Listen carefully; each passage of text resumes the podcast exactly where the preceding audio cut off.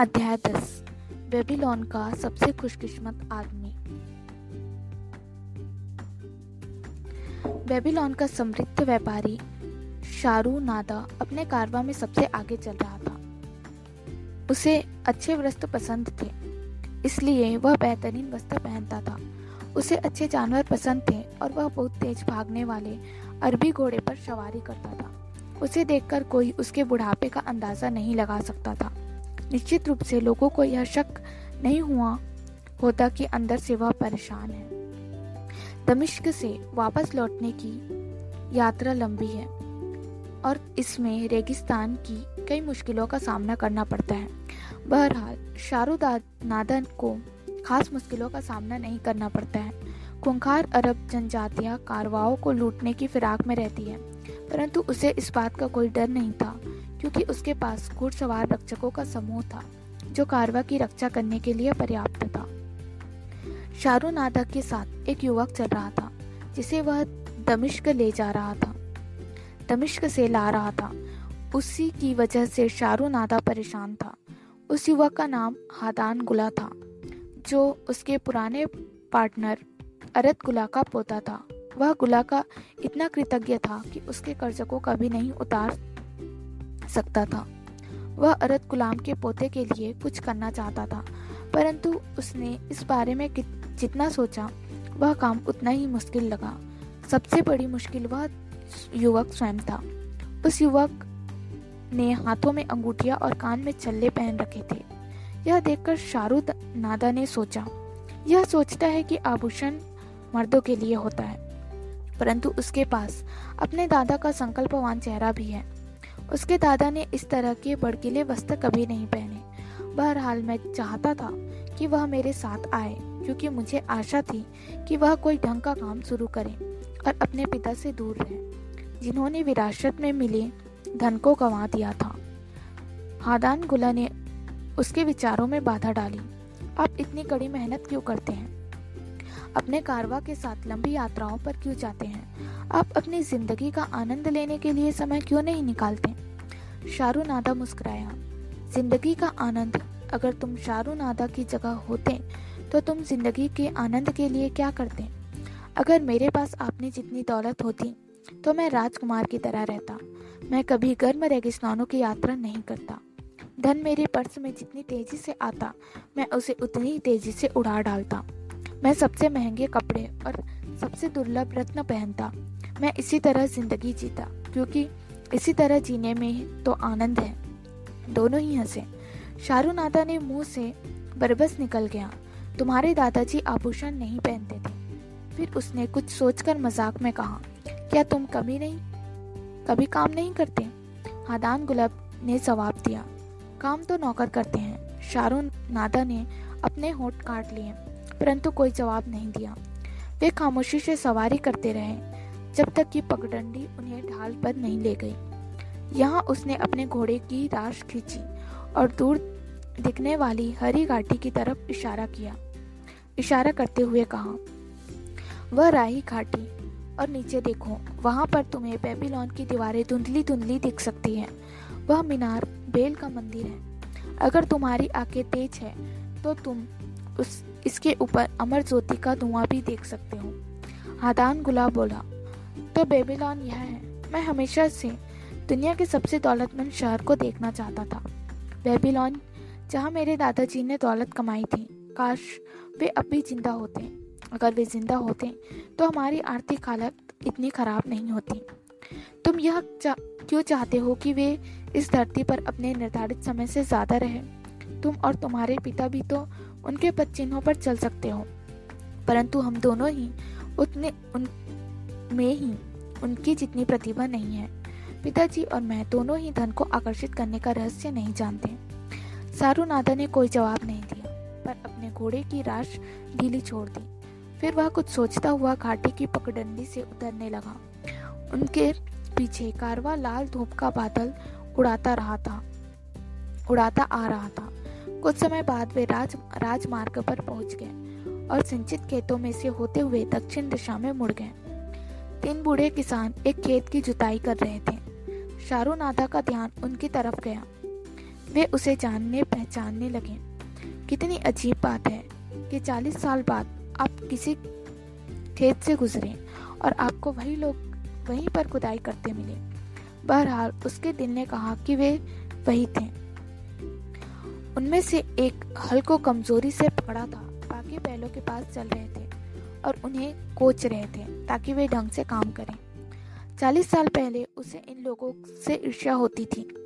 उस समय इनकी ज़िंदगी ने, ज़िंदगी से अपनी ज़िंदगी की अदला बदली करने में उसे कितनी खुशी होती, परंतु अब कितना फ़र्क था। उसने गर्व से अपने पीछे आते कारवा बेहतरीन ऊँटों और गधों को देखा, जिन पर दमिश्क ने कीमती सामान का ऊँचा ढेर लदा हुआ था। यह उस, यह सब उसका था। यह उसकी दौलत का सिर्फ़ एक हिस्सा था। उसने जुताई करने वालों की तरफ़ इशारा करते हुए कहा, ये लोग चालीस साल पहले यहाँ थे और अब भी वहीं पर हैं। वे अब भी उसी खेत को जोत रहे हैं। ऐसा लगता तो है, परंतु आप ऐसा क्यों सोचते हैं कि ये वही लोग हैं? शाहरुख नादा ने जवाब दिया, मैंने उन्हें पहले भी यहीं पर देखा है। उसके दिमाग में यादें सरपट भाग रही थी। वह अतीत के को दफन क्यों नहीं कर सकता? वह वर्तमान को क्यों नहीं वह वर्तमान में क्यों नहीं रह सकता? फिर उसके दिमाग में अरत कुला के मुस्कुराते चेहरे की तस्वीर कौंध गई। उसके और युवक के बीच का अवरोध तत्काल गायब हो गया। परंतु वह इस अभिमानी युवक की मदद कैसे कर सकता है? जिसके दिमाग में फिजूल खर्ची के विचार भरे थे। और जिसके हाथ में रत्न भी थे। काम करने के इच्छुक लोगों के लिए उसके पास बहुत काम था, परंतु उन लोगों के लिए उसके पास कोई काम नहीं था, जो काम को करने को, जो काम करने को हेय दृष्टि से देखते हों और खुद को श्रेष्ठ मानते हों। बहरहाल वह अरत कुला का इतना आभारी था कि उसने कुछ ना कुछ तो करना ही था। उसने, उसे पूरी कोशिश करनी ही थी। उसने और अरत कुला ने अभी आधी अधूरी कोशिश नहीं की थी। वे ऐसे लोग नहीं थे। उसके दिमाग में तत्काल एक योजना कौंध गई। फिर आपत्तियाँ आई। उससे अपने परिवार और अपनी प्रतिष्ठा का ख्याल आया। उसने सोचा कि इस योजना पर अमल करने से उसकी प्रतिष्ठा पर आज आ सकती है। परंतु तत्काल निर्णय लेने की आदत के कारण उसने इस आपत्ति को दरकिनार किया और कर्म करने का फैसला किया। उसने सवाल पूछा, क्या तुम यह जानना चाहते हो कि तुम्हारे योग्य दादाजी और मैं पार्टनर कैसे बने, जिस वजह से हम दोनों ही दौलतमंद बन गए? युवक ने उतावलेपन से कहा, इसके बजाय आप मुझे सीधे सीधे यह क्यों नहीं बता देते कि आपने धन कैसे कमाया? मैं बस इतना ही जानना चाहता हूँ। शाहरुख नादा ने उसकी बातों को नज़रअंदाज करते हुए कहा, हम इन जुताई करने वाले लोगों से शुरू करते हैं। तब मैं तुम्हारी ही उम्र का था। मेरे साथ मैगुड़ो नाम का एक किसान था। इन लोगों को जुताई करते देखकर उसके नाक बहुत सिकोड़ी थी और कहा था कि ये लापरवाही से खेत जोत रहे थे। मेगिडो मेरे पास ही जंजीर से बंधा था। उसने कहा, इन आलसी लोगों को देखो। हल पकड़ने वाला गहराई से जोतने की कोशिश नहीं कर रहा है। बैलों को साधने वाले बैलों को सही मार्ग पर नहीं रख पा रहा है। इतनी खराब जुताई के बाद वे अच्छी फ़सल उगाने की उम्मीद कैसे कर सकते हैं? उगने की उम्मीद कैसे कर सकते हैं? हादान गुला ने हैरानी से पूछा, आप और मैगिडो जंजीर से बंधे थे? हाँ हमारी गर्दन पर कांसे के पट्टे थे और हमारे बीच में भारी जंजीर थी।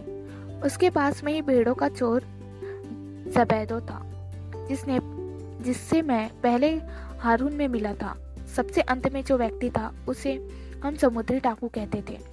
क्योंकि उसने हमें अपना नाम नहीं बताया था। हमारे ख्याल से वह जहाजी था, क्योंकि जहाजियों की तरह ही उसके सीने पर भी दो सांप कूदे थे। जंजीर, जंजीरें इस पर इस तरह से बंधी थी ताकि चार लोग एक साथ चल सकें।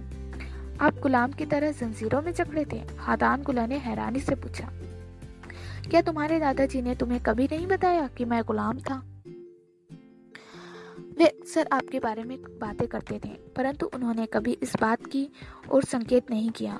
वे ऐसे इंसान थे जिन्हें सबसे गहरे रहस्य, पूरे विश्वास के साथ बताए जा सकते थे। मैं तुम पर भी भरोसा कर सकता हूँ ना? शाहरु नादा ने उसकी आँखों को झांकते हुए कहा। आप मुझ पर भरोसा कर सकते हैं कि मैं चुप रहूँगा, परंतु मैं हैरान हूँ। मुझे बताया कि आप गुलाम कैसे बने। शाहरुख नादा ने अपने कंधे उचकाए। कोई भी आदमी कभी भी गुलाम बन सकता है, जुए और शराब के कारण मुझ पर यह संकट आया था।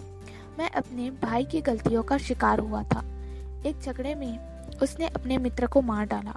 मेरे पिता यह नहीं चाहते थे कि मेरे भाई पर कानून के मुताबिक मुताबिक मुकदमा चले। इसलिए उन्होंने मुझे, इसलिए उन्हें मुझे मुझे मुझे बना, मृत बनाकर मृत व्यक्ति के विधवा के हवाले कर दिया। जब मेरे पिता मुझे मुक्त कराने के लिए पर्याप्त धन नहीं जुटा पाए तो उस विधवा ने गुस्से में आकर मुझे गुलामों के व्यापारी के हाथों बेच दिया। हादान गुला ने कहा, कितने शर्मनाक और अन्याय की बात है, परंतु मुझे बताया आप दोबारा कैसे स्वतंत्र हुए हम उस मुद्दे पर बाद में आएँगे। अभी हम इस कहानी को आगे बढ़ाते हैं। हमारे वहाँ से निकलते समय खेत जोतने वालों ने हमारी किल्ली उड़ाई। एक ने अपना फटेहाल टोप उठाकर और सिर झुकाकर हमारा अभिवादन किया और कहा, सम्राट के अतिथियों, बेबीलोन में आपका स्वागत है। वे शहर की दीवारों पर आपका इंतज़ार कर रहे हैं, जहाँ पर दावत का आयोजन किया गया है। दावत में मिट्टी की ईंटें और प्याज का सूप है। इसके साथ ही वे जोरदार हंस पड़े। समुद्री डाकू यह सुनते ही आपे से बाहर हो गया और उन्हें गालियाँ देने लगा। मैंने उससे पूछा, इन लोगों ने यह क्यों कहा कि सम्राट दीवारों पर हमारा इंतज़ार कर रहे हैं? वह बोला, शहर की दीवारों तक ईट ढोने वाले अपनी कमर टूटने तक ईट ढोते हैं। वह भी संभव है कि कमर टूटने से पहले ही सैनिक की पिटाई करने की, करके उनकी जान ले ली जाए, पर वे मेरी पिटाई नहीं कर पाएँगे। मैं उन्हें जान से मार दूँगा। फिर मैगिडो बोला, मालिक अपने इच्छुक और मेहनती सेवकों की पिटाई करके उनकी जान क्यों लेंगे? मालिक अच्छे गुलामों को पसंद करते हैं और उनके साथ अच्छा व्यवहार करते हैं। जबैदी ने टिप्पणी की, मेहनत कौन करना चाहता है? ये खेत जोतने वाले समझदार हैं। वे अपनी कमर नहीं तोड़ रहे हैं। ये सिर्फ़ काम चला रहे हैं।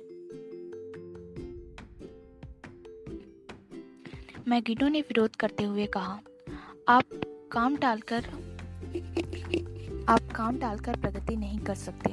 अगर आप दिन में एक हेक्टेयर खेत जोतते हैं तो यह बहुत अच्छा काम है और हर मालिक यह बात जानता है। परंतु अगर आप एक दिन में सिर्फ़ आधा हेक्टेयर जोतते हैं तो यह काम को टालना है।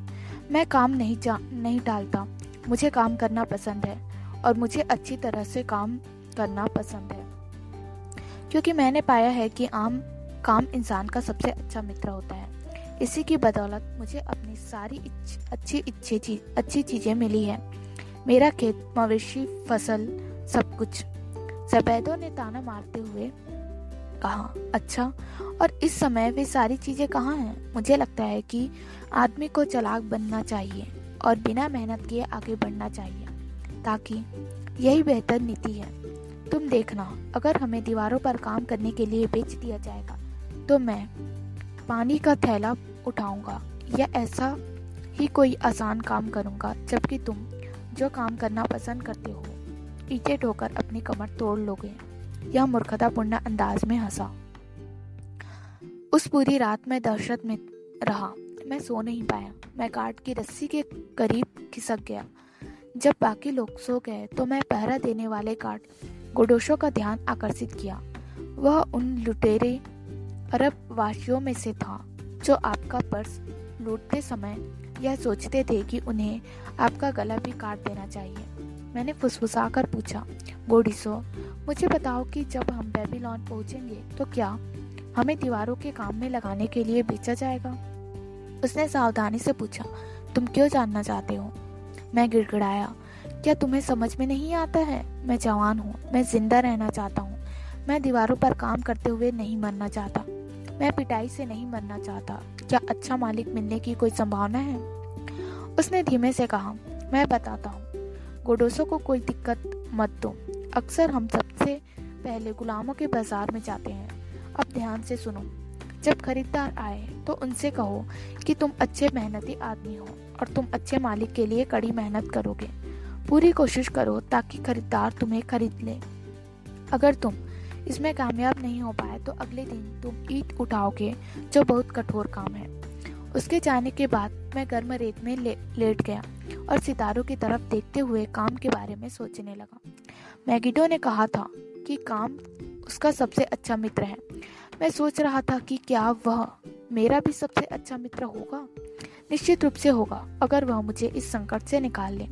जब मैगिडो जागा तो मैंने उसके कान में फुसफुसा कर यह अच्छी खबर दी। जब हम बेबीलोन की ओर बढ़ रहे थे तो हमारे लिए यह आशा की इकलौती किरण थी। शाम को हम दीवारों के पास पहुँचे। हमें दिख रहा था कि लोगों की लंबी कतारें काली चीटियों की तरह ऊँचे रास्तों पर ऊपर नीचे आ जा रही थी। करीब पहुँचने पर हमें यह देखकर हैरानी हुई कि हज़ारों लोग काम कर रहे थे। कुछ खंडक में खुदाई कर रहे थे, कुछ मिट्टी की ईटों में मिट्टी मिला रहे थे। बहुसंख्यक लोग ईंटों को बड़ी बास्केटों में लेकर मैसन्स तक जाने वाली पगडंडियों पर चल रहे थे।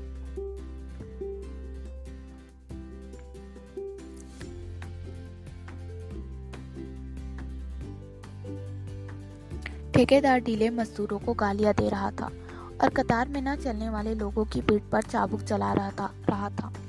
थके हुए कमज़ोर लोग अपनी भारी बास्केट के बोझ से लड़खड़ा कर गिर जाते थे और दोबारा नहीं उठ पाते थे। अगर चाबुक के बावजूद वे उठकर खड़े नहीं होते थे तो उन्हें रास्ते में एक तरफ़ धकेल दिया जाता था और वहीं पर तड़पता छोड़ दिया जाता था। जल्दी ही उन्हें दूसरे कायरों के पास पहुँचा दिया था, पहुँचा दिया जाता था, जहाँ कब्र उनका इंतज़ार कर रही होती थी। मैंने सोचा, अगर मैं गुलामों के बाज़ार में नहीं बिकूँगा तो मेरा भी यही हाल होगा। गोडोसा ने सही कहा था। हमें शहर के द्वार से गुलामों की सेल तक ले जाया गया और अगली सुबह हमें बाज़ार में खड़ा कर दिया गया। मेरे बाकी साथी डरे हुए थे। वे सिर पर गार्ड के चाबुक की वजह से ही हिले डुले हिलडुल रहे थे ताकि खरीदार उनकी जाँच कर सकें। मैगिडो और मैं उत्सुकता से हर खरीदार से बातें कर रहे थे। बशर्ते हम ऐसा करने की, वह हमें ऐसा करने की अनुमति दे। गुलामों के व्यापारी ने राजा के सैनिक बुलाए, जिन्होंने समुद्री डाकों को जंजीरों से बांधा और जब उसने प्रतिरोध किया तो उसकी क्रूरता से पिटाई की। जब वे उसे पकड़ कर ले गए तो मुझे उस पर दया आई। मैगिडो को महसूस हुआ कि हम जल्दी ही एक दूसरे से जुदा हो जाएँगे। अब जब आसपास कोई खरीदार नहीं था तो उसने मुझे गंभीरता से बातें की और मुझे बताया कि काम भविष्य में मेरे लिए कितना बहुमूल्य साबित होगा। कुछ लोग काम से नफरत करते हैं और उसे अपना दुश्मन बना लेते हैं। बेहतर होगा कि इसके साथ मित्र की तरह व्यवहार करो और इसे पसंद करो। इस बात की परवाह मत करो कि यह मुश्किल है। अगर तुम कोई बेहतरीन काम, मकान बना रहे हो तो तुम्हें यह परवाह नहीं होती कि लट्ठे भारी है और कुआँ दूर है, जहाँ से पानी लाना पड़ता है। मुझसे यह वादा करो कि अगर तुम्हें कोई खरीद ले तो तुम अपने लिए उसके लिए अपनी पूरी मेहनत से काम करोगे। अगर वह तुम्हारे काम से प्रभावित ना हो तो भी परवाह मत करना। याद रखो, अगर काम अच्छी तरह से किया जाए तो काम करने वाले को इससे हमेशा लाभ होता है। इससे वह बेहतर इंसान बन जाता है। उसी समय वहाँ पर एक सुगठित किसान आकर हमारी जाँच करने लगा। इसलिए मैगिडो ने अपनी बात यहीं पर खत्म कर दी। मैगिडो ने उस, उनके खेत तथा फ़सलों के बारे में पूछा और उसे जल्दी ही यह विश्वास दिला दिया कि वह बहुत ही उपयोगी गुलाम साबित होगा। काफ़ी देर तक गुलामों के व्यापारी से भाव ताव करने के बाद किसान ने अपने वस्त्र के नीचे से अपना मोटा पर्स निकाला और जल्दी ही मैगिडो अपने नए मालिक के साथ आँखों से उजल हो गया। कुछ और लोग भी सुबह ही बिक गए। दोपहर में कोडोसो ने मुझे विश्वास में लेकर बताया कि गुलामों का व्यापारी उगता गया था। इस स्थिति में वह रात भर इंतज़ार नहीं करेगा, बल्कि शाम होते ही बचे हुए गुलामों को सम्राट के आदमियों को बेच देगा। यह सुनकर मैं बहुत छटपटाने लगा। उसी समय एक मोटा और अच्छे स्वभाव वाला व्यक्ति दीवार के पास आया। उसने पूछा कि क्या हम में से कोई बेकर नान बाई है? मैंने उससे पूछा अब जैसा अच्छा बेकर किसी दूसरे घटिया बेकर को क्यों खोज रहा है? क्या मेरी तरह के किसी इच्छुक युवक को अपनी कला सिखाना ज़्यादा आसान नहीं होगा। मेरी तरफ़ देखें, मैं युवा हूँ, शक्तिशाली हूँ और मुझे काम करना पसंद है। मुझे एक मौका तो दे, मैं आपके लिए धन कमाने का सर्वश्रेष्ठ प्रयास करूँगा। वह मेरी इच्छा से बहुत प्रभावित हुआ और गुलामों के व्यापारी के साथ सौदेबाजी करने लगा। हालाँकि व्यापारी ने मेरी तरह पहले कभी, मेरी तरफ़ पहले कभी ध्यान नहीं दिया था। परंतु इस समय वह मेरी योग्यताओं और मेरी अच्छी सेहत और अच्छे स्वभाव की तारीफ़ के पुल बाँध रहा था। मुझे लगा जैसे मैं कोई मोटा बैल हूँ, जिसे किसी कम, कसाई के हाथों बेचा जा रहा था। आखिरकार जब सौदा पूरा हो गया तो मुझे बहुत खुशी हुई। मैं अपने नए मालिक के साथ चल दिया और यह सोचने लगा कि मैं बेबीलोन का सबसे खुशकिस्मत आदमी हूँ। मेरा नया घर मुझे काफ़ी पसंद आया। मेरे मालिक नाना देव ने मुझे सिखाया कि अहाते में रखी जौ का, जौ को पत्थर की सील पर कैसे पीसना है, ओवन में आग कैसे जलाना है और फिर शहद वाले केक के लिए तिल को बहुत बारीक कैसे पीसना है। मेरा बिस्तर अनाज के भंडार वाले शेड में लगा था, जहाँ पर एक बूढ़ी गुलाम महिला हाउस कीपर थी। स्वास्थ्य नाम की इस महिला ने मुझे अच्छी तरह खाना खिलाया और मैंने भारी कामों में उसकी मदद की तो वह खुश हो गई। मैं यही अवसर चाहता था ताकि मैं अपने मालिक की नज़रों में मूल्यवान बन सकूँ। मैं आशा करता था कि स्वतंत्रता हासिल करने का कोई ना कोई रास्ता निकल आएगा। मैंने नाना दे, नेत से कहा। मैंने नाना नेत से कहा कि वह मुझे सिखाए कि आटे को कैसे गुथा जाता है और बेकिंग कैसे की जाती है। उसने मुझे यह सिखा दिया और वह मेरे सीखने की इच्छा से बहुत खुश हुआ। बाद में जब मैं इस काम को अच्छी तरह करने लगा तो मैंने उससे कहा कि वह मुझे शहद के केक बनाना भी सिखा दे। जल्दी ही मैं बेकिंग का सारा काम करने लगा। मेरे मालिक को अब पूरा आराम मिल गया था। वे आलस की ज़िंदगी से बहुत खुश थे, परंतु स्वास्थ्य ने अप्रसन्नता में अपना सिर हिलाया। इंसान के पास कोई काम ना होना बुरी बात है। मैंने महसूस किया कि अब मुझे कोई ऐसा रास्ता खोजना था जिससे मैं अपनी स्वतंत्रता खरीदने के लिए कुछ सिक्के कमा सकूँ। बेकिंग का काम दोपहर को तक खत्म हो जाता था मैंने सोचा कि अगर मैं दोपहर के बाद कुछ कमाई करूँ और उसे अपने मालिक के साथ बांट लूँ, तो नाना नेत राज़ी हो जाएँगे फिर मेरे मन में यह विचार आया क्यों न शहद के केक ज़्यादा बना लूँ और उन्हें शहर की सड़कों पर भूखे लोगों को बेच दूँ। मैंने नाना नेत को यह विचार इस तरीके से बताया। दोपहर तक मेरा बेकिंग का काम खत्म हो जाता है। अगर मैं उसके बाद आपके लिए धन कमा सकूँ, तो क्या आप मेरी आमदनी का कुछ हिस्सा मुझे दे देंगे? मैं चाहता था कि मेरे पास भी कुछ पैसा रहे जिसकी ज़रूरत हर इंसान को अपनी इच्छाओं और जरूरतों के लिए होती है। क्यों नहीं क्यों नहीं? उसने स्वीकार किया। जब मैंने उसे अपनी योजना बताई कि मैं बाज़ार में शहद के, के केक बेचने के बारे में सोच रहा हूँ तो वह बहुत खुश हुआ। उसने सुझाव दिया, हम यह कर सकते हैं। तुम एक पेनी में दो केक बेचना। जितनी कमाई होगी उसमें से आधी तो आटे, शहद और ईंधन की लकड़ी के खर्च के रूप में ले लूँगा। बाकी बची आधी कमाई में से आधा मेरा और आधा तुम्हारा होगा। मैं उसके इस उदार प्रस्ताव से बहुत खुश हुआ। मुझे बिक्री का चौथाई हिस्सा मिलेगा। उस रात मैंने देर तक काम करते हुए एक ट्रे बनाई ताकि मैं उस पर केक रख सकूँ। नाना नेत ने मुझे अपने पुराने कपड़े दे दिए ताकि मेरा हुलिया ठीक दिख सके। स्वास्थ्य ने मालिक के कपड़ों पर पैबंद लगाकर उन्हें धोकर साफ़ कर दिया। अगले दिन मैंने शहद के सादा केक बनाए। मैंने सोचा, ट्रे पर रखे हुए बुरे केक देखकर लोगों का मन ललचा जाएगा। मैं सड़क पर जाकर ज़ोर ज़ोर से अपने केकों के बारे में चिल्लाने लगा। पहले तो किसी ने भी रुचि नहीं दिखाई और मैं हताश हो गया। बहरहाल मैं जुटा रहा। बाद में जब दोपहर को लोगों को भूख लगी तो केक धड़ाधड़ बिकने लगे और जल्दी ही मेरी ट्रे खाली हो गई। नाना नेट मेरी सफलता से बहुत खुश हुआ और उसने खुशी खुशी मुझे मेरी कमाई का चौथा हिस्सा दे दिया। मैं धन का स्वामी बनकर आनंदित था।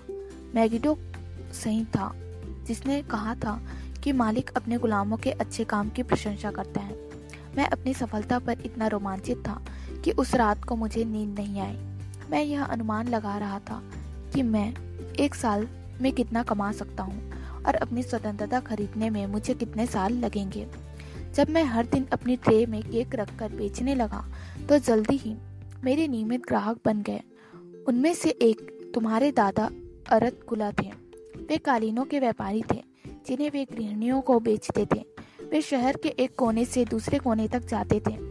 उनके साथ एक गधा चलता था, जिस पर कालीनों का ऊँचा ढेर रखा रहता था।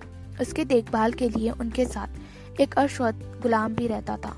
वे दो केक अपने लिए खरीदते थे और दो अपने गुलाम के लिए। उन्हें खाते समय वे मुझसे बात करने के लिए हमेशा ठहर जाते थे। तुम्हारे दादाजी ने एक दिन मुझसे एक ऐसी बात कही जो मुझे हमेशा याद रहेगी। मुझे तुम्हारे केक पसंद है, परंतु मुझे तुम्हारी मेहनत इससे भी ज़्यादा पसंद है, जिसके साथ तुम उन्हें बेचते हो। अगर तुम इसी तरह से काम करते रहोगे तो तुम सफलता की राह पर बहुत आगे तक जाओगे। आदान गुलाम, तुम यह बात नहीं समझ सकते कि प्रोत्साहन के ये शब्द उस गुलाम, लड़के के लिए क्या मायने रखते होंगे। जो एक बड़े शहर में अपनी पूरी ताकत से अकेला संघर्ष कर रहा था, ताकि अपनी गुलामी से बाहर निकलने का कोई रास्ता खोज सके। महीने गुजरते गए और मेरी पर्स से सिक्के पर्स में इकट्ठे होते गए। मेरे बेल्ट में लगे पर्स का वज़न बढ़ता गया। मैंने मैगिडो से कहा था, काम मेरा सबसे अच्छा मित्र साबित हो रहा था। मैं बहुत खुश था, परंतु स्वास्थ्य परंतु स्वास्थ्य चिंतित थे उसने कहा, मैं मालिक की वजह से चिंतित हूँ। मुझे डर है कि वे अपना ज़्यादातर समय जुए की टेबलों पर बिताते हैं। एक दिन मुझे मेरा मित्र मैगिडो सड़क पर मिला, जिस, जिससे मिलकर मुझे बहुत खुशी हुई। वह तीन गधों पर सब्ज़ियाँ लाद कर बाज़ार ले जा रहा था। उसने कहा, मैं बहुत अच्छी तरह से हूँ। मेरे मालिक ने मेरे अच्छे काम से खुश होकर मुझे प्रभारी बना दिया है। वह सामान बेचने के मामले में भी मुझ पर भरोसा करता है और उसने मेरे परिवार को भी बुलावा भेज दिया है। काम विपत्ति से उबरने में मेरी मदद कर रहा है। किसी दिन यह स्वतंत्रता खरीदने में भी मेरी मदद करेगा और भविष्य में मैं अपने खेत का मालिक बन जाऊँगा। समय गुजरता गया। नाना ने मेरे लौटने का बेसब्री इंतज़ार करने लगा। जब मैं लौटता था तो वह इंतज़ार करता मिलता था ताकि वह उत्सुकता से हमारे धन को गिने और बांट लें वह मुझे नए बाज़ार तलाशने के लिए प्रेरित करता था ताकि मैं ज़्यादा केक बेच सकूँ। अक्सर मैं शहर के दरवाजे के बाहर भी जाता था ताकि दीवार बनाने वाले गुलामों के ठेकेदारों को अपने केक बेच सकूँ। हालाँकि मुझे वह अप्रिय दृश्य बिल्कुल पसंद नहीं था, परंतु ठेकेदार बहुत उदारता से खरीदते थे एक दिन जब मैं जबेदों को देखकर हैरान हुआ, जो ईटों को अपनी बास्केट में भरने के लिए कतार में लगा था। वह बहुत दुबला हो गया था। उसके कंधे झुक गए थे और उसकी कमर पर चाबुकों के घाव और फोड़े साफ़ नज़र आ रहे थे। उस समय उस पर तरस खाकर मैंने उसे एक केक दे दिया। वह भूखे जानवरों की तरह केक को चबा गया। उसकी आँखों में लोभ की चमक देखकर मुझे डर लग कि कहीं वह मेरा पूरा ट्रे न छीन ले, इसलिए मैं वहाँ से भाग खड़ा हुआ। अरत गुला ने एक दिन मुझसे पूछा तुम इतनी बर, इतनी कड़ी मेहनत क्यों करते हो? क्या तुम्हें याद है? यही सवाल आज तुमने मुझसे पूछा था। मैंने उन्हें बताया कि मैगिडो ने काम के बारे में क्या कहा था और यह भी काम मेरा सबसे अच्छा मित्र साबित हो रहा था। मैंने उन्हें गर्व से सिक्कों से भरा अपना पर्स बताया और यह कहा कि मैं अपनी स्वतंत्रता खरीदने के लिए उन्हें बचा रहा था। उन्होंने पूछा स्वतंत्र होने के बाद तुम क्या करोगे? मैंने जवाब दिया, मैं व्यापारी बनूँगा। इस पर उन्होंने मुझे विश्वास में लिया। उन्होंने मुझे एक ऐसी बात बताई, जो मैं अपने सपने में भी नहीं सोच सकता था। उन्होंने कहा, तुम शायद यह नहीं जानते हो कि मैं भी गुलाम हूँ, परंतु मैं अपने मालिक का पार्टनर भी हूँ। आदान गुला आदान गुला तनकर गुला ने कहा, रुक जाओ। मैं अपने दादाजी का अपमान करने वाली झूठी बातें नहीं सुनूँगा। वे गुलाम नहीं थे। उसकी आँखें गुस्से से दहकने लगी। शारू नादा शांत रहा। मैं उनका सम्मान करता हूँ, क्योंकि वे अपने दुर्भाग्य से बाहर निकलकर ऊपर उठे और दमिश्क के अग्रणी नागरिक बने। क्या तुम अपने पोते भी, उनके पोते भी उसी मिट्टी के बने हो? क्या तुम मर्द हो जो सच्चे तथ्यों का सामना कर सके या तुम झूठे भ्रमों में जीना पसंद करते हो। आदान गुला तनकर बैठ गया। गहरी भावना से धुंधी आवाज़ में उसने जवाब दिया, मेरे दादाजी से सब प्रेम करते थे। उन्होंने अनगिनत अच्छे काम किए थे। अब अकाल आया। जब अकाल आया तो उन्होंने मिस्त के मिस्त में अनाज खरीदने के लिए धन दिया और उनका कारवा, उसे दमिश्क लेकर आया। उन्होंने सारा अनाज लोगों में बांट दिया ताकि कोई भूखा ना मरे।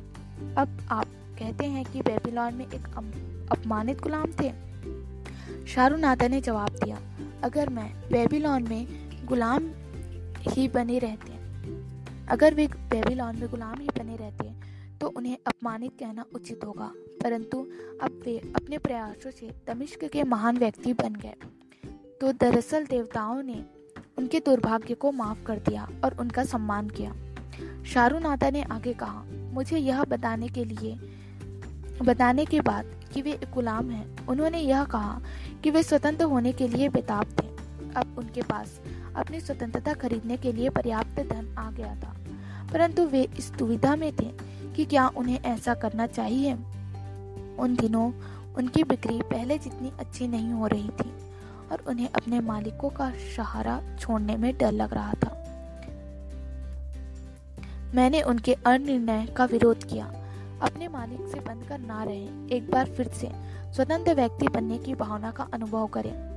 स्वतंत्र व्यक्ति की तरह काम करें और सफल बने। यह फैसला करें कि आप क्या हासिल करना चाहते हैं और फिर काम करके आप उसे हासिल कर लेंगे। वे यह कहकर अपने रास्ते चले गए कि मैंने उनकी कायरता पर उन्हें लज्जित कर दिया था और इससे उन्हें खुशी हुई थी। एक दिन मैं एक बार फिर शहर के द्वार के बाहर गया।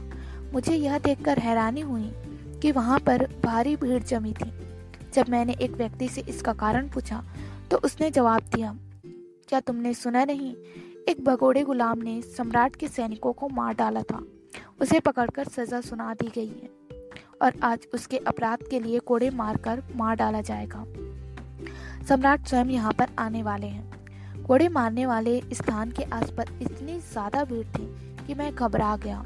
मुझे डर था कि अगर मैं वहाँ गया तो मेरी शहद के केक वाली ट्रे गिर जाएगी। इसलिए मैं एक अधूरी दीवार पर चढ़ गया, ताकि लोगों के सिर के ऊपर से साफ़ नज़ारा देख सकूँ। मैंने वहाँ पर सम्राट देखा, जो अपने सुनहरे रथ पर सवार थे। इससे पहले मैंने कभी इतना वैभव नहीं देखा था। सुंदर वस्त्र, सुनहरे कपड़े और मखमल के पर्दे। मैं घोड़ों की मार नहीं देख पाया। हालाँकि मुझे बेचारे गुलाम की चीख सुनाई दे रही थी। मैंने सोचा कि हमारे आकर्षक सम्राट जितना उदार व्यक्ति, इतने कष्ट को देखना कैसे सहन कर सकता है? परंतु जब मैंने उन्हें अपने सामंतों के साथ हँसी मज़ाक करते देखा तो मैं जान गया कि वे कितने क्रूर थे। और मैं यह भी समझ गया कि दीवार बनाने में गुलामों से ऐसे अमानवीय काम क्यों करवाए जाते हैं। गुलाम के मर जाने के बाद उसका शरीर एक खम्भ पर रस्सी से लटका दिया गया, ताकि उसे सब देख सके। भीड़ चटने के बाद मैं करीब गया। उसके बाल भरे सीने पर दो सांप गुदे थे। वह और कोई नहीं, बल्कि मेरा परिचित समुद्री डाकू था। अगली बार जब मैं अरत कुला से मिला तो वे बदले हुए इंसान थे। उत्साह भरे स्वर में उन्होंने मुझसे कहा, देखो, जिस गुलाम को तुम जानते थे वह अब स्वतंत्र इंसान बन चुका है। तुम्हारे शब्दों में जादू था। मेरी बिक्री और मुनाफा मुनाफा अब बढ़ने लगी है। मेरी पत्नी बहुत खुश है। वह मेरे मालिक की भतीजी थी और एक स्वतंत्र महिला थी। उसकी बहुत इच्छा है कि हम किसी अजनबी शहर में चले जाएँ, जहाँ किसी को भी मेरी गुलामी के बारे में जानकारी ना हो ताकि हमारे बच्चों को अपने पिता के दुर्भाग्य के लिए ताने ना झेलना पड़े। काम मेरा सबसे अच्छा सहयोगी बन चुका है। इसने मुझे विश्वास दिलाया है, आत्मविश्वास दिलाया है और मेरी बेचने की क्षमता को बढ़ाया है। मैं बहुत खुश हुआ कि उनके लिए प्रोत्साहन के बदले में मैंने थोड़ा सा ही सही योगदान तो दिया था। एक शाम को स्वास्थ्य बहुत दुखी अंदाज में मेरे पास आई और बोली, मालिक संकट में है, मुझे उनकी चिंता हो रही है। कुछ महीने पहले वे जुए की टेबल पर बहुत ज़्यादा रकम हार गए थे। वे किसान को अनाज या शहद के लिए पैसे नहीं दे रहे हैं।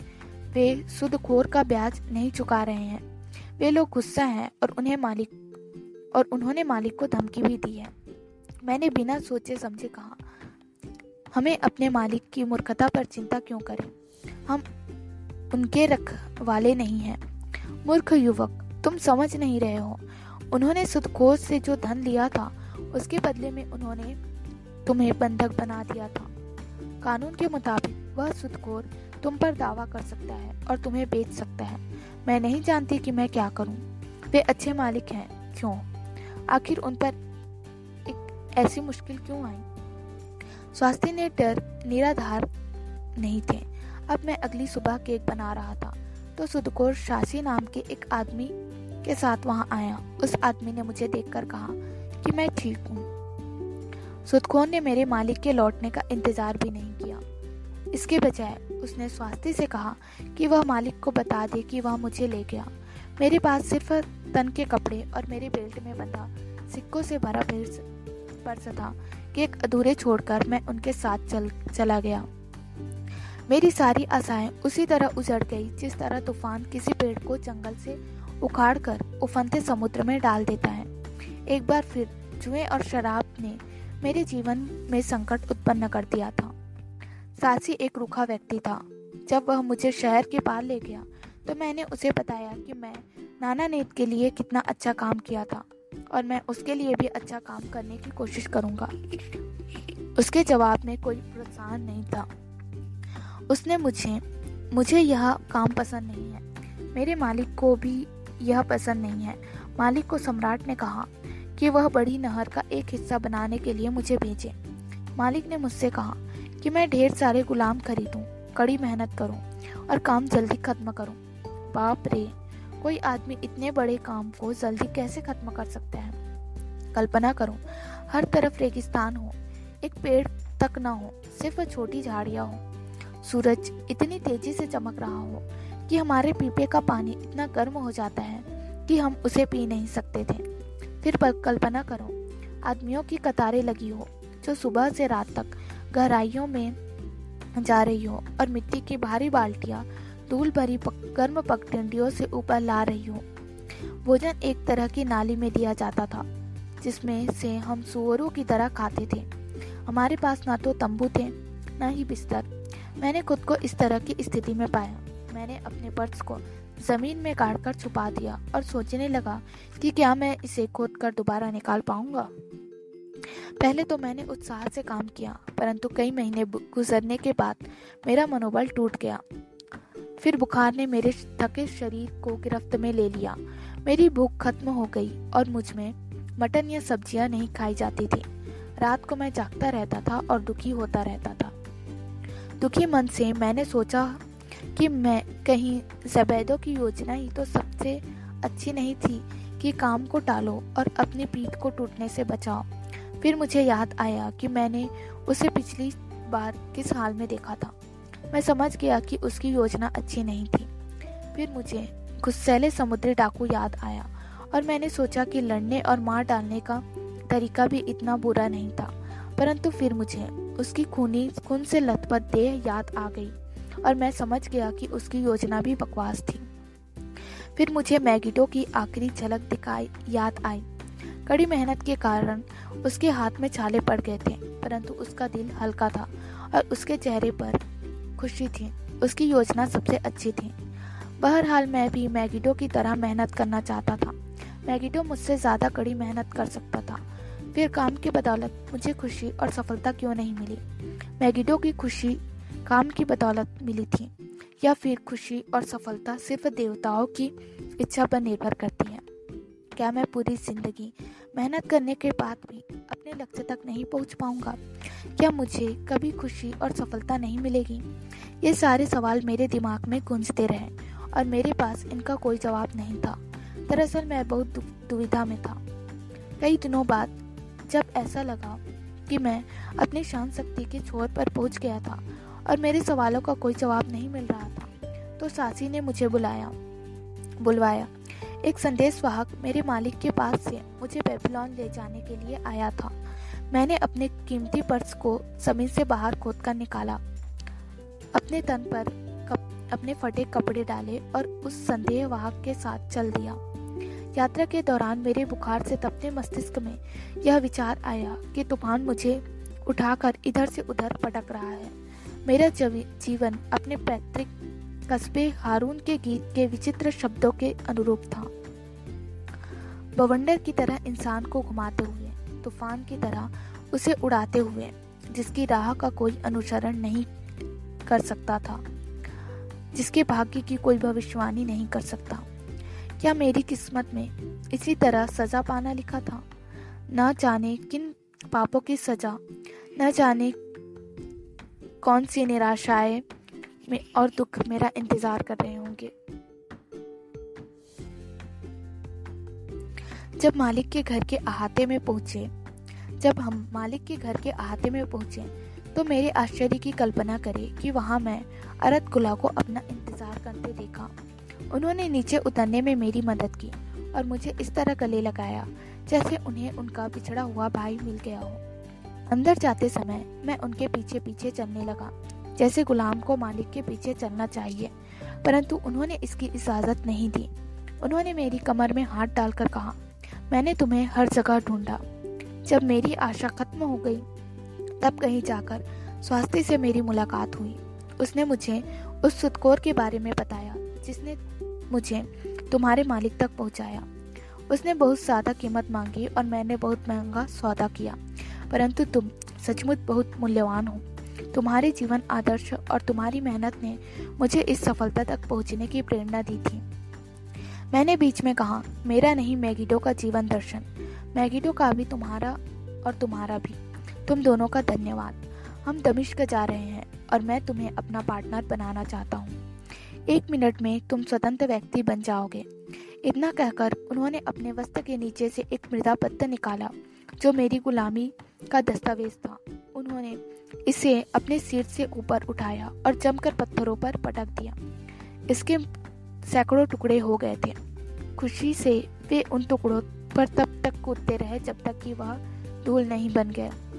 मेरी आँखों में कृतज्ञता के आँसू छलक आए। मैं जानता था कि बेबीलोन का सबसे खुशकिस्मत आदमी था। मैं, इस कहानी में तुमने देखा कि मेरी सबसे बड़ी विपत्ति भी, मैं भी कभी काम मेरा सबसे अच्छा मित्र साबित हुआ। काम करने की मेरी इच्छा की बदौलत ही मैं दीवारों पर काम करने वाले गुलामों की गिनती में आने से बचा। मेरे काम ने तुम्हारे दादाजी को प्रभावित किया। इसी वजह से उन्होंने मुझे अपना पार्टनर बना लिया। फिर हदान गुला ने पूछा, क्या काम ही मेरे दादाजी की दौलत का रहस्य था? शाहरुख नादा ने जवाब दिया, यह उनकी सफलता का इकलौता रहस्य था। तुम्हारे दादाजी काम करने से प्रेम करते थे। देवताओं से उनकी मेहनत से खुश होकर उन्हें उदारता पूर्वक पुरस्कार दिया। हदान गुला ने सोचते हुए कहा, मैं अब देख देख सकता हूँ। काम ने उनके बहुत से मित्र बनाए, जो उनकी मेहनत और इसके, इससे मिलने वाले सफलता से प्रभावित थे। काम ने उन्हें दमिश्क से सम्मान दिलाया। काम ने ही उन्हें वे सारी चीज़ें दिलाई, जो मैं चाहता हूँ। और मैं सोचता था कि काम सिर्फ़ गुलाम करते हैं।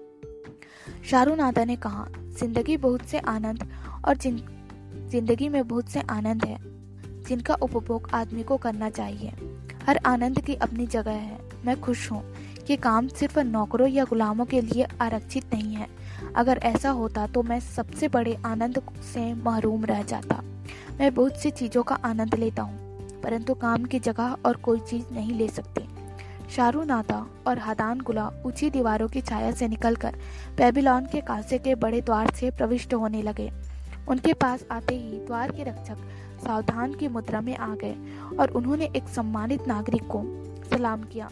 शाहरुनादा ने सिर तान कर अपने लंबे कारवा को द्वार से प्रविष्ट कराया और शहर की सड़कों पर ले गया। हादान गुला ने उस, उसमें विश्वास जताते हुए कहा, मैं हमेशा अपने दादाजी की तरह बनना चाहता था। परंतु पहले कभी मुझे यह एहसास नहीं हुआ। मुझे यह नहीं पता था कि वे किस तरह के इंसान थे। आज आपने मुझे यह बता दिया है। अब मैं समझ गया हूँ और मैं उनकी पहले से ज़्यादा प्रशंसा करता हूँ। अब मेरा संकल्प बढ़ चुका है और मैंने यह ठान लिया है कि मैं उनके जैसा बनूँगा। मुझे डर है कि मैं कभी अपना ऋण नहीं चुका पाऊँगा, क्योंकि आपने उनकी सफलता की सच्ची कुंजी मुझे सौंप दी है। आज से ही मैं अब उनकी कुंजी का प्रयोग करूँगा। मैं उतनी ही छोटी शुरुआत शुरुआत करूँगा, जो मेरी हैसियत से ज़्यादा सच्चाई से बताएगी। मेरी हैसियत को ज़्यादा सच्चाओं से बताएगी, जो रत्नों और अच्छे वस्तुओं से पता नहीं चलती। यह कहकर हतान गुला ने अपने कानों से रत्नों के छल्ले और अपनी उंगलियों से अंगूठियाँ उतार दी। और फिर अपने घोड़े की रास छोड़ते हुए कारवा के लीडर के पीछे पीछे चलने लगे। प्राचीन बेबीलोन के मशहूर गाँव गुलामों के श्रम से हुए थे इनमें इसकी दीवारें, मंदिर हैंगिंग गार्डन और बड़ी नहरें शामिल हैं। ज़्यादातर गुलाम युद्धबंदी थे।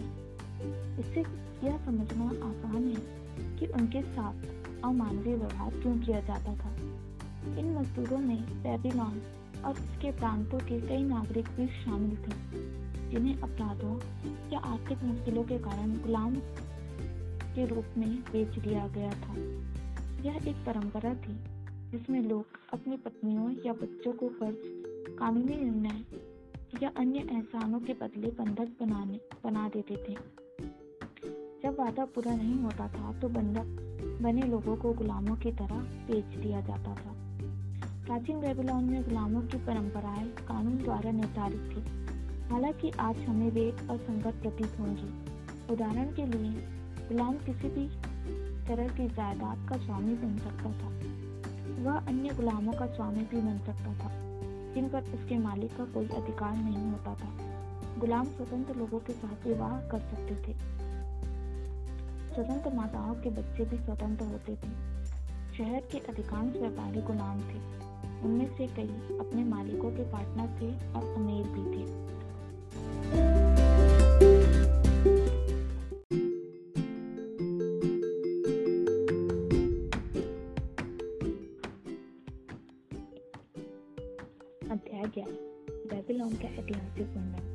बेबीलोन का ऐतिहासिक वर्णन। इतिहास के पन्नों में और शहर और कोई शहर।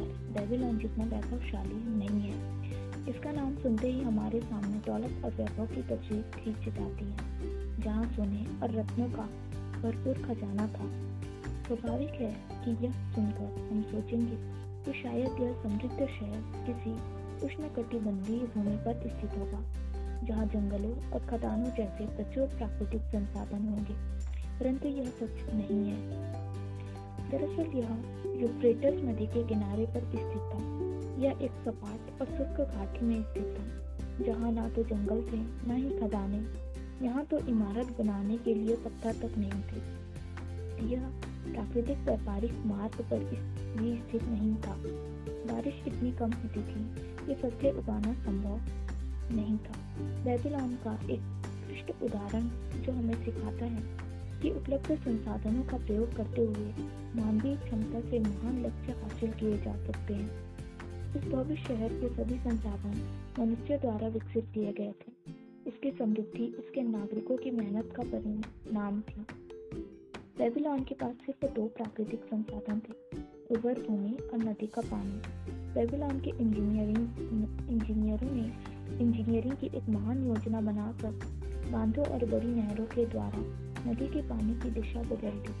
ये नहरें शुष्क घाटी में दूर तक गई। और उधर भूमि को जीवनदायी पानी से सिंचित किया। यह इतिहास में इंजीनियरिंग के सबसे पहले कारनामों में से एक था। इस सिंचाई तंत्र के परिणाम स्वरूप अभूतपूर्व और ज़बरदस्त फ़सल पैदा होने लगी। सौभाग्य से बेबीलोन के सम्राटों ने साम्राज्य के विस्तार और युद्ध करके लूटपाट करने में ज़्यादा रुचि नहीं ली। हालाँकि यहाँ के शासकों ने कई युद्ध लड़े। परंतु उनमें से अधिकांश स्थानीय थे। यहाँ दूसरे देशों के महत्वाकांक्षी विजेताओं के खिलाफ थे। जो बेबीलोन की अथाह संपत्ति पर नज़रें बढ़ाए हुए थे। बेबीलोन के उत्कृष्ट शासक, इतिहास में अपनी बुद्धि, आर्थिक नियोजन और न्याय के लिए विख्यात है। बेबीलोन का कोई सम्राट इतना महत्वाकांक्षी नहीं था कि वह पूरी दुनिया को जीतने का ख्वाब देखे। शहर के रूप में बेबीलोन का अस्तित्व अब नहीं है। इन मानवीय शक्तियों ने हज़ारों सालों तक शहर को कायम रखा था और उसका विकास किया था। उनके हटने के बाद शहर जल्दी ही ग्राम खंडहर में बदल गया। इस शहर का स्थान एशिया में स्वेज नहर के 600 मील पूर्व में और पर्शियन खाड़ी के उत्तर में इसका अक्षांश लगभग तीस डिग्री है, जो युमा एरी जोना का अक्षांश भी है। बेबीलोन का मौसम भी इससे इस अमेरिका अमेरिकी शहर की तरह ही गर्म और सूखा था। यूफ्रेटस यूफ्रेटस की घाटी जो कभी आबाद और सिंचित थी, जहाँ कभी भरपूर फ़सल पैदा होती थी, आज बर्बाद और वीरान हो चुकी है। रेतीली हवाएँ इतनी तेज़ी से बहती है कि घास और रेगिस्तान फ़िल्मों भी बहुत कम दिखाई देते हैं। उपजाऊ खेत विशाल शहर और सामान के लंबे कारवा अब अतीत में दफन हो चुके हैं। अब यहाँ पर सिर्फ़ अरबों के कुछ घुमंतु दल ही रहते हैं, जो छोटे रेवड़ों को पालकर अपना जीवन यापन करते हैं। यह स्थिति लगभग 2000 साल से है। इस घाटी में, इस घाटी में मिट्टी की कुछ पहाड़ियाँ भी हैं। सदियों से यात्री उन्हें उन्हें पहाड़ियों पहाड़ियाँ ही मानते थे। आखिरकार पुरातत्वविदों का ध्यान उनकी ओर आकर्षित हुआ, क्योंकि कभी कभार आने वाले बारिश के तूफानों में यहाँ पर बर्तनों और ईंटों के टूटे हुए टुकड़े मिले यूरोपीय और अमेरिकी संग्रहालयों ने इस अभियान के लिए धन लिया इन पहाड़ियों पर खुदाई का काम इस आशा से शुरू किया गया कि शायद यहाँ पर कुछ मिल जाए। खुदाई करने से जल्दी ही यह साबित हो गया कि ये दरअसल पहाड़ियाँ नहीं, बल्कि प्राचीन शहर थे। उन्हें शहर के मकबरे भी कहा जा सकता है। बेबीलोन भी इनमें से एक था। लगभग बीस सदियों तक हवाओं ने इस पर रेगिस्तान, रेगिस्तानी धूल डाली यह मूलतः ईद का बना था, परंतु यह मिट्टी में मिल चुका था। बेबीलोन का अमीर शहर आज इस हाल में है। यह मिट्टी के ढेर में बदल चुका है। जब तक इसकी सड़कों मंदिरों और महलों के खंडरों पर ये सदियों की धूल नहीं हटाई गई, तब तक किसी को इसका नाम मालूम नहीं था। कई वैज्ञानिक मानते हैं कि बेबीलोन और इस घाटी के अन्य शहरों की सभ्यता दुनिया की सबसे पुरानी सभ्यता है, जिसका निश्चित उल्लेख मिलता है। यह साबित किया जा चुका है कि यह सभ्यता आठ हज़ार साल पुरानी हो सकती है। इस स्थिति के निर्धारण के पीछे भी एक रोचक तथ्य है। बेबीलोन के अवशेषों में सूर्य ग्रहण का एक वर्णन मिला। आधुनिक खगोलविदों ने तत्काल उस समय की गणना कर ली, जब इस तरह का सूर्य ग्रहण बेबीलोन में दिखा होगा। तरह उन्होंने बेबीलोन के कैलेंडर तथा आधुनिक कैलेंडर में एक संबंध स्थापित कर लिया इस तरह से यह साबित हो चुका है कि 8000 साल पहले बेबीलोनिया में रहने वाले सुमेरवासी दीवारों से घिरे शहरों में रहते थे। हम सिर्फ़ अनुमान ही लगा सकते हैं कि इससे पहले इन शहरों का अस्तित्व कितनी सदियों से रहा होगा। रक्षा करने वाली दीवारों के भीतर रहने वाले ये लोग बर्बर नहीं थे। वे शिक्षित और बुद्धिमान थे। लिखित इतिहास के अनुसार वे दुनिया के पहले इंजीनियर, पहले खगोलविद, पहले गणितज्ञ, पहले फाइनेंसर और लिपि का प्रयोग करने वाले पहले लोग थे। सिंचाई तंत्र का उल्लेख पहले उन्होंने ही किया था। वहाँ किया जा चुका है। जिससे जिसने शुष्क घाटी को कृषि के स्वर्ग में बदल दिया था। इन नहरों के अवशेष अब भी मिलते हैं। हालाँकि उनका ज़्यादातर हिस्सा मिट्टी से भरा है। उनमें से कुछ का आकार तो इतना बड़ा है कि अगर उनमें पानी न हो तो एक दर्जन घोड़े एक साथ दौड़ सकते हैं। आकार में भी कोलोरेडो और यूटा की सबसे बड़ी नहरों से भी ज़्यादा बड़ी है। घाटी की भूमि को सिंचित करने के अलावा बेबीलोन के इंजीनियरों ने एक और बड़ी योजना पूरी की।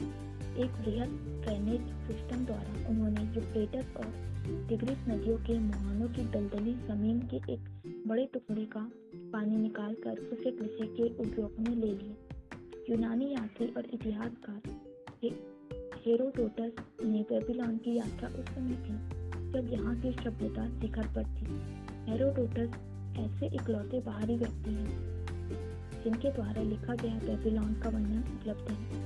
उन्होंने शहर का चित्रात्मक वर्णन किया है। और नागरिकों की कुछ असामान्य परंपराओं का उल्लेख भी किया है। उन्होंने यहाँ की भूमि की उल्लेखनीय उपजाऊ क्षमता का उल्लेख किया है और इसके द्वारा उत्पन्न गेहूँ तथा जौ की प्रचुर फ़सल का भी बेबीलोन का वैभव धुंधला पड़ चुका है, परंतु इसका ज्ञान अब भी सुरक्षित है। इसके लिए हम उनके रिकॉर्ड रखने के तरीके से आभारी हैं। उस प्राचीन युग में कागज़ का आविष्कार नहीं हुआ था। इसके बजाय वे गीली मिट्टी पर लिखते थे। पूरा लिख लेने के बाद मिट्टी को आग में पकाया जाता था। ताकि वह सख्त हो जाए। आकार में ये मृदा पत्र छह विरुद्ध आठ इंच के लगभग होते थे। उनकी मोटाई एक इंच होती थी। लिखने में इन मृदा पत्रों का उसी तरह से प्रयोग होता था, जिस तरह आज हम कागज़ का प्रयोग करते हैं। उन पर दंत कथाएँ, कविताएँ, इतिहास, राजा के देश के कानून, जायदाद के दस्तावेज़ प्रॉमिशरी नोट और यहाँ तक कि पत्र भी लिखे जाते थे। इन्हें संदेश वाहक दूसरे शहरों तक पहुँचाते थे। इन मृदा पत्रों में से हमें इन लोगों के अतरंग और व्यक्तिगत मामलों की जानकारी मिलती है। उदाहरण के लिए एक मृदा पत्र में एक दुकानदार का रिकॉर्ड मिलता है। इसमें यह उल्लेख है कि एक निश्चित तारीख को एक ग्राहक एक गाय लेकर आया और उसके बदले में उसने सात बोरे गेहूँ लिए। जिनमें से तीन बोरे वह उसी समय ले गया और बाकी चार बोरे वह बाद में ले जाएगा शहरों के मलबे में सुरक्षित रूप से दफन लाखों मृदा पत्र पुरातत्विदों को मिले हैं। बेबीलोन का एक उल्लेखनीय आश्चर्य शहर के चारों तरफ़ की विशाल दीवारें थी। प्राचीन लोग उन्हें मिस्र के पिरामिडों की तरह ही दुनिया के सात आश्चर्यों में से एक मानते थे। महारानी सेमी रेकिमन डेमिकस को शहर की पहली दीवार बनाने का श्रेय दिया जाता है। आधुनिक खुदाई करने वालों को मूल दीवारों का कोई अवशेष नहीं मिला। उनकी ऊंचाई के बारे में भी कोई जानकारी उपलब्ध नहीं है। शुरुआती लेखकों के वर्णन के आधार पर यह अनुमान लगाया जाता है कि उनकी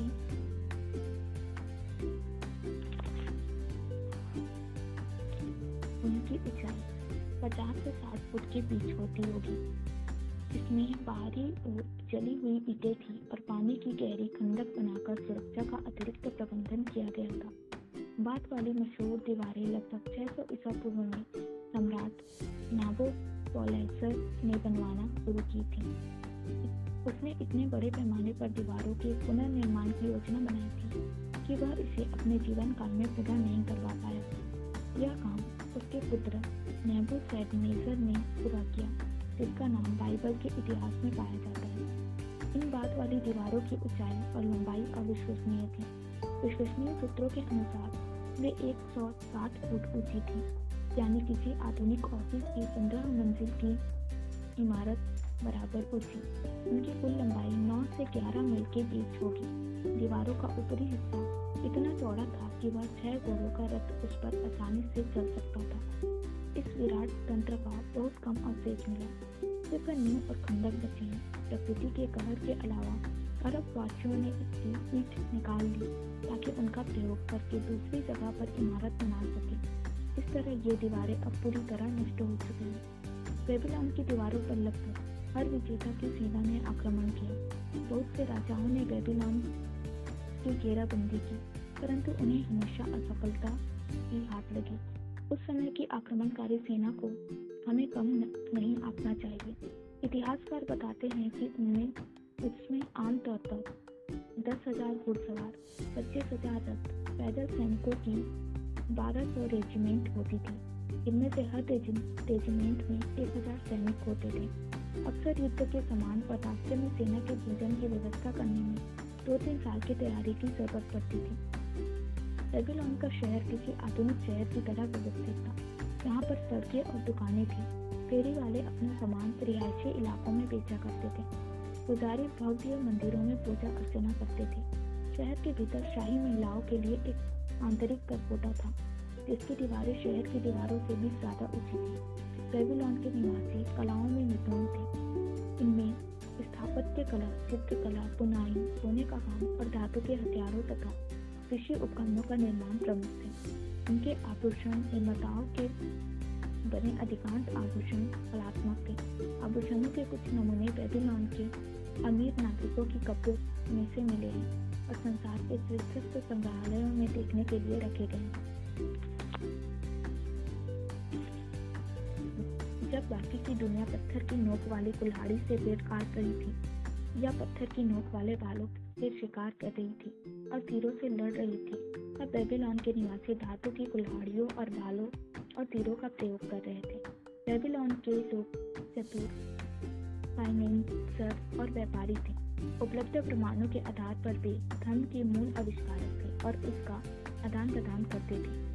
इसके अलावा वे ब्रांडी नोट्स और जायदाद के लिखित टाइटल्स के भी आविष्कारक थे। बेबीलोन में शत्रु सुनाए 500 वर्ष ईसा पूर्व तक कभी प्रवेश नहीं करता।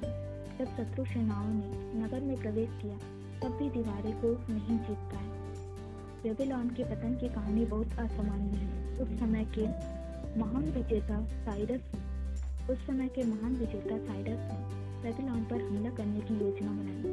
वह इसकी अजय दीवारों को जीतना चाहता था।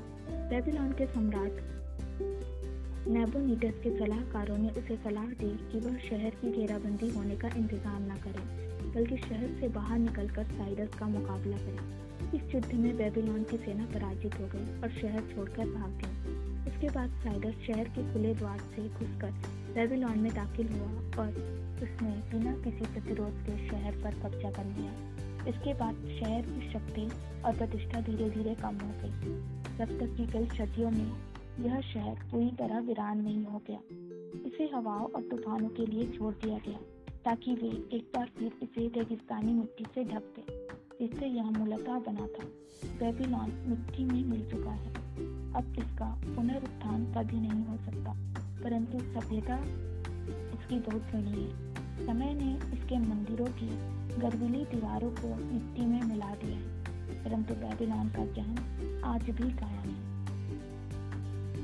जॉर्ज सैमुअल क्लासन का जन्म लुसियाना, मिसूरी में, नवंबर अठारह में हुआ।